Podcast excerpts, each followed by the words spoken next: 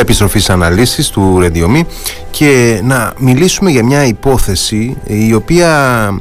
ε, δεν είναι των τελευταίων ημερών, είναι των τελευταίων μηνών, αλλά ε, άργησε να έρθει σχετικά, νομίζω, στη, στα φώτα της δημοσιότητας. Είναι μια υπόθεση που κανείς δεν μπορεί να βγάλει εκ πρώτης όψεως συμπεράσματα, έχει όμως πολλά ενδιαφέροντα στοιχεία.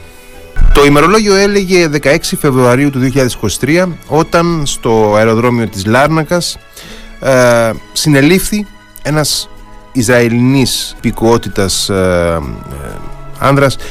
ονόματι Gal Luft. Ο καθηγητής Gal Luft, ε, ένας α, α, άνθρωπος με πάρα πολλές γνωριμίες και διασυνδέσεις και στο Ισραήλ φυσικά, αλλά και στις Ηνωμένες Πολιτείες ε, ειδικότερα, βρέθηκε στην Κύπρο εκείνες τις μέρες και συνελήφθη στο Διεθνές Αεροδρόμιο της Λάρνακας σε εφαρμογή διεθνούς εντάλματος σύλληψης, το οποίο είχε εκδοθεί από το Υπουργείο Δικαιοσύνης των Ηνωμένων Πολιτειών μετά από ενέργειες του Εφ Μπι Άι. Δεν πρόκειται για άγνωστο πρόσωπο, είναι αρκετά πράγματα γνωστά για τον Γκάλ Λουφτ. Πρόκειται για έναν άνθρωπο ο οποίος έχει θητεύσει καταρχάς στις, συγγνώμη, στις Ισραηλινές υπηρεσίες πληροφοριών, από τις οποίες μάλιστα έχει αποστρατευτεί με τον βαθμό του αντισυνταγματάρχη. Ένας άνθρωπος ο οποίος έχει ε, εξειδικευτεί σε ζητήματα ενεργειακής ε, και διεθνούς ασφάλειας, και μετά την αποστρατεία του στο Ισραήλ ασχολείται κυρίως με θέματα ακαδημαϊκής έρευνας,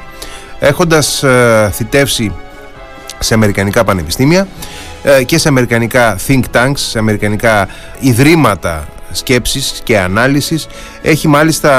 συμμετάσχει και ως υψηλόβαθμος σύμβουλος σε κυβερνητικές επιτροπές των Ηνωμένων Πολιτειών τα προηγούμενα χρόνια. Είναι ένας άνθρωπος γενικά που γνωρίζει, θεωρείται ότι γνωρίζει πάρα πολύ καλά ζητήματα ενεργειακής ασφάλειας, ζητήματα που έχουν να κάνουν κυρίως με υδρογονάνθρακες, με πετρέλαιο, με φυσικό αέριο,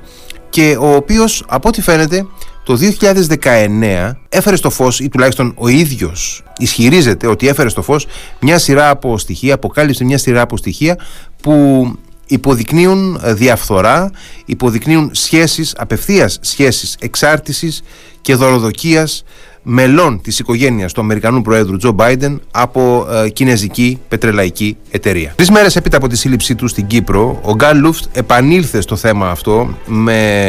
ε, tweets τα οποία δημοσίευσε στο Twitter, λέγοντας ότι αιτία της σύλληψής του είναι όχι στην πραγματικότητα οι κατηγορίες που αναφέρονται στο Διεθνές Ένταλμα Σύλληψης, ότι ε, ήταν έμπορος όπλων, ότι ε, οργάνωνε και διεξήγαγε εμπόριο όπλων σε διάφορες χώρες, από την Λιβύη στη Βόρεια Αφρική μέχρι διάφορες περιοχές στην Ασία, από το δύο χιλιάδες δεκαπέντε μέχρι και το δύο χιλιάδες είκοσι τρία, αλλά ότι έχει βρεθεί στο στόχαστρο του Λευκού Οίκου και της Αμερικανικής κυβέρνησης, ακριβώς επειδή έχει στοχοποιήσει ο ίδιος, έχει αποκαλύψει με στοιχεία αυτή την υπόθεση διαφθοράς και δωροδοκίας μελών της οικογένειας Biden από τους Κινέζους. Και για ποια μιλάμε, για ποια μέλη της οικογένειας Biden μιλάμε? Μιλάμε για τον γιο του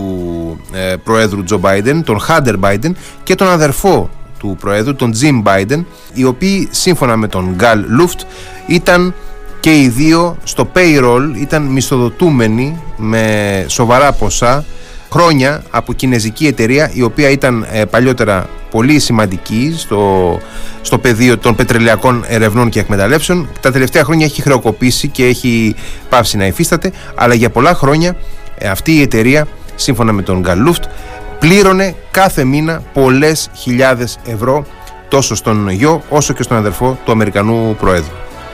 Ο Ισραηλινός καθηγητής προσήχθη στο επαρχιακό δικαστήριο της Λάρνακας, το οποίο αποφάσισε να αφαιθεί ελεύθερος με περιοριστικούς όρους, να καταβάλει εκατόν πενήντα χιλιάδες ευρώ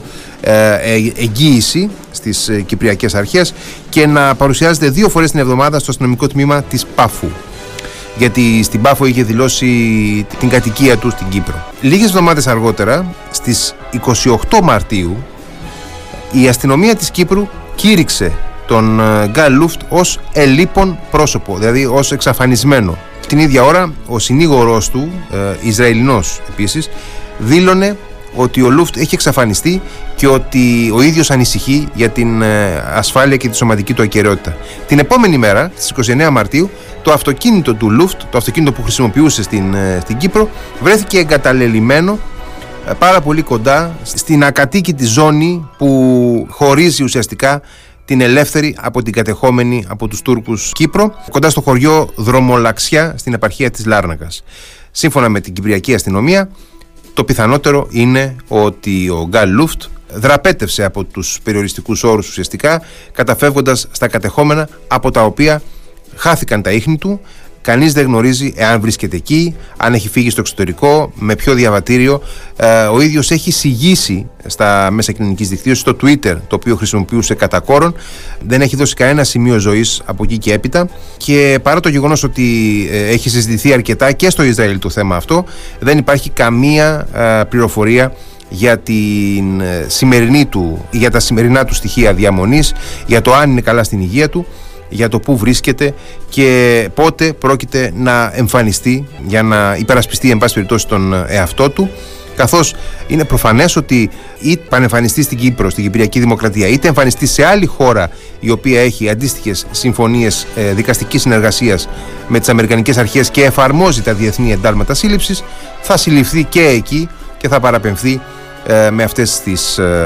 κατηγορίες προκειμένου να εκδοθεί στις Ηνωμένες Πολιτείες, όπως επρόκειτο να γίνει φυσικά και στην Κύπρο, η οποία επρόκειτο τις επόμενες εβδομάδες να τον απελάσει, να τον στείλει στις Ηνωμένες Πολιτείες για να αντιμετωπίσει την αμερικανική δικαιοσύνη και τις κατηγορίες που του έχει απευθύνει το Αμερικανικό Υπουργείο Δικαιοσύνης. Να θυμίσουμε φυσικά ότι, όπως έχουμε συζητήσει και εδώ και με τον Γαβρίλ Χαρίτο σε προηγούμενες εκπομπές μας, το Ισραήλ και οι Ηνωμένες Πολιτείες δεν βρίσκονται στην καλύτερη φάση των σχέσεών τους, ούτως ή άλλως, τους τελευταίους μήνες. Υπάρχει μια σχετική ένταση, υπάρχει ε, αμηχανία και προστριβές μεταξύ της Ουάσιγκτον και του Τελ Αβίβ. Υπάρχουν δημόσιες, για πρώτη φορά ίσως τόσες και τόσο πυκνές δημόσιες παρεμβάσεις Αμερικανών αξιωματούχων και μεταξύ αυτών του Υπουργού Εξωτερικών, τον Μπλίνκεν, και του Αμερικανού Προέδρου, του Τζο Μπάιντεν, για ζητήματα που αφορούν την εσωτερική πολιτική του Ισραήλ. Παρεμβάσεις οι οποίες ευθέως ουσιαστικά εκθέτουν πολιτικά τον Πρωθυπουργό Μπενιαμίν Νετανιάχου. Να πούμε ότι ο Γκάλ Λουφτ ήταν σταθερά από το δύο χιλιάδες είκοσι και μετά σταθερά σφοδρός επικριτής της εξωτερικής πολιτικής των Ηνωμένων Πολιτειών, ευρύτερα και στη Μέση Ανατολή φυσικά, ότι έχει κατηγορήσει ευθέως τον Αμερικανό Πρόεδρο Τζο Μπάιντεν και την Αμερικανική κυβέρνηση των Δημοκρατικών για μια σειρά από θέματα. Και ο, ο ίδιος αμέσως μετά τη σύλληψή του, εκτός το ότι είχε περιγράψει ε, ακριβώς ως πολιτική δίωξη αυτή την ενέργεια, είχε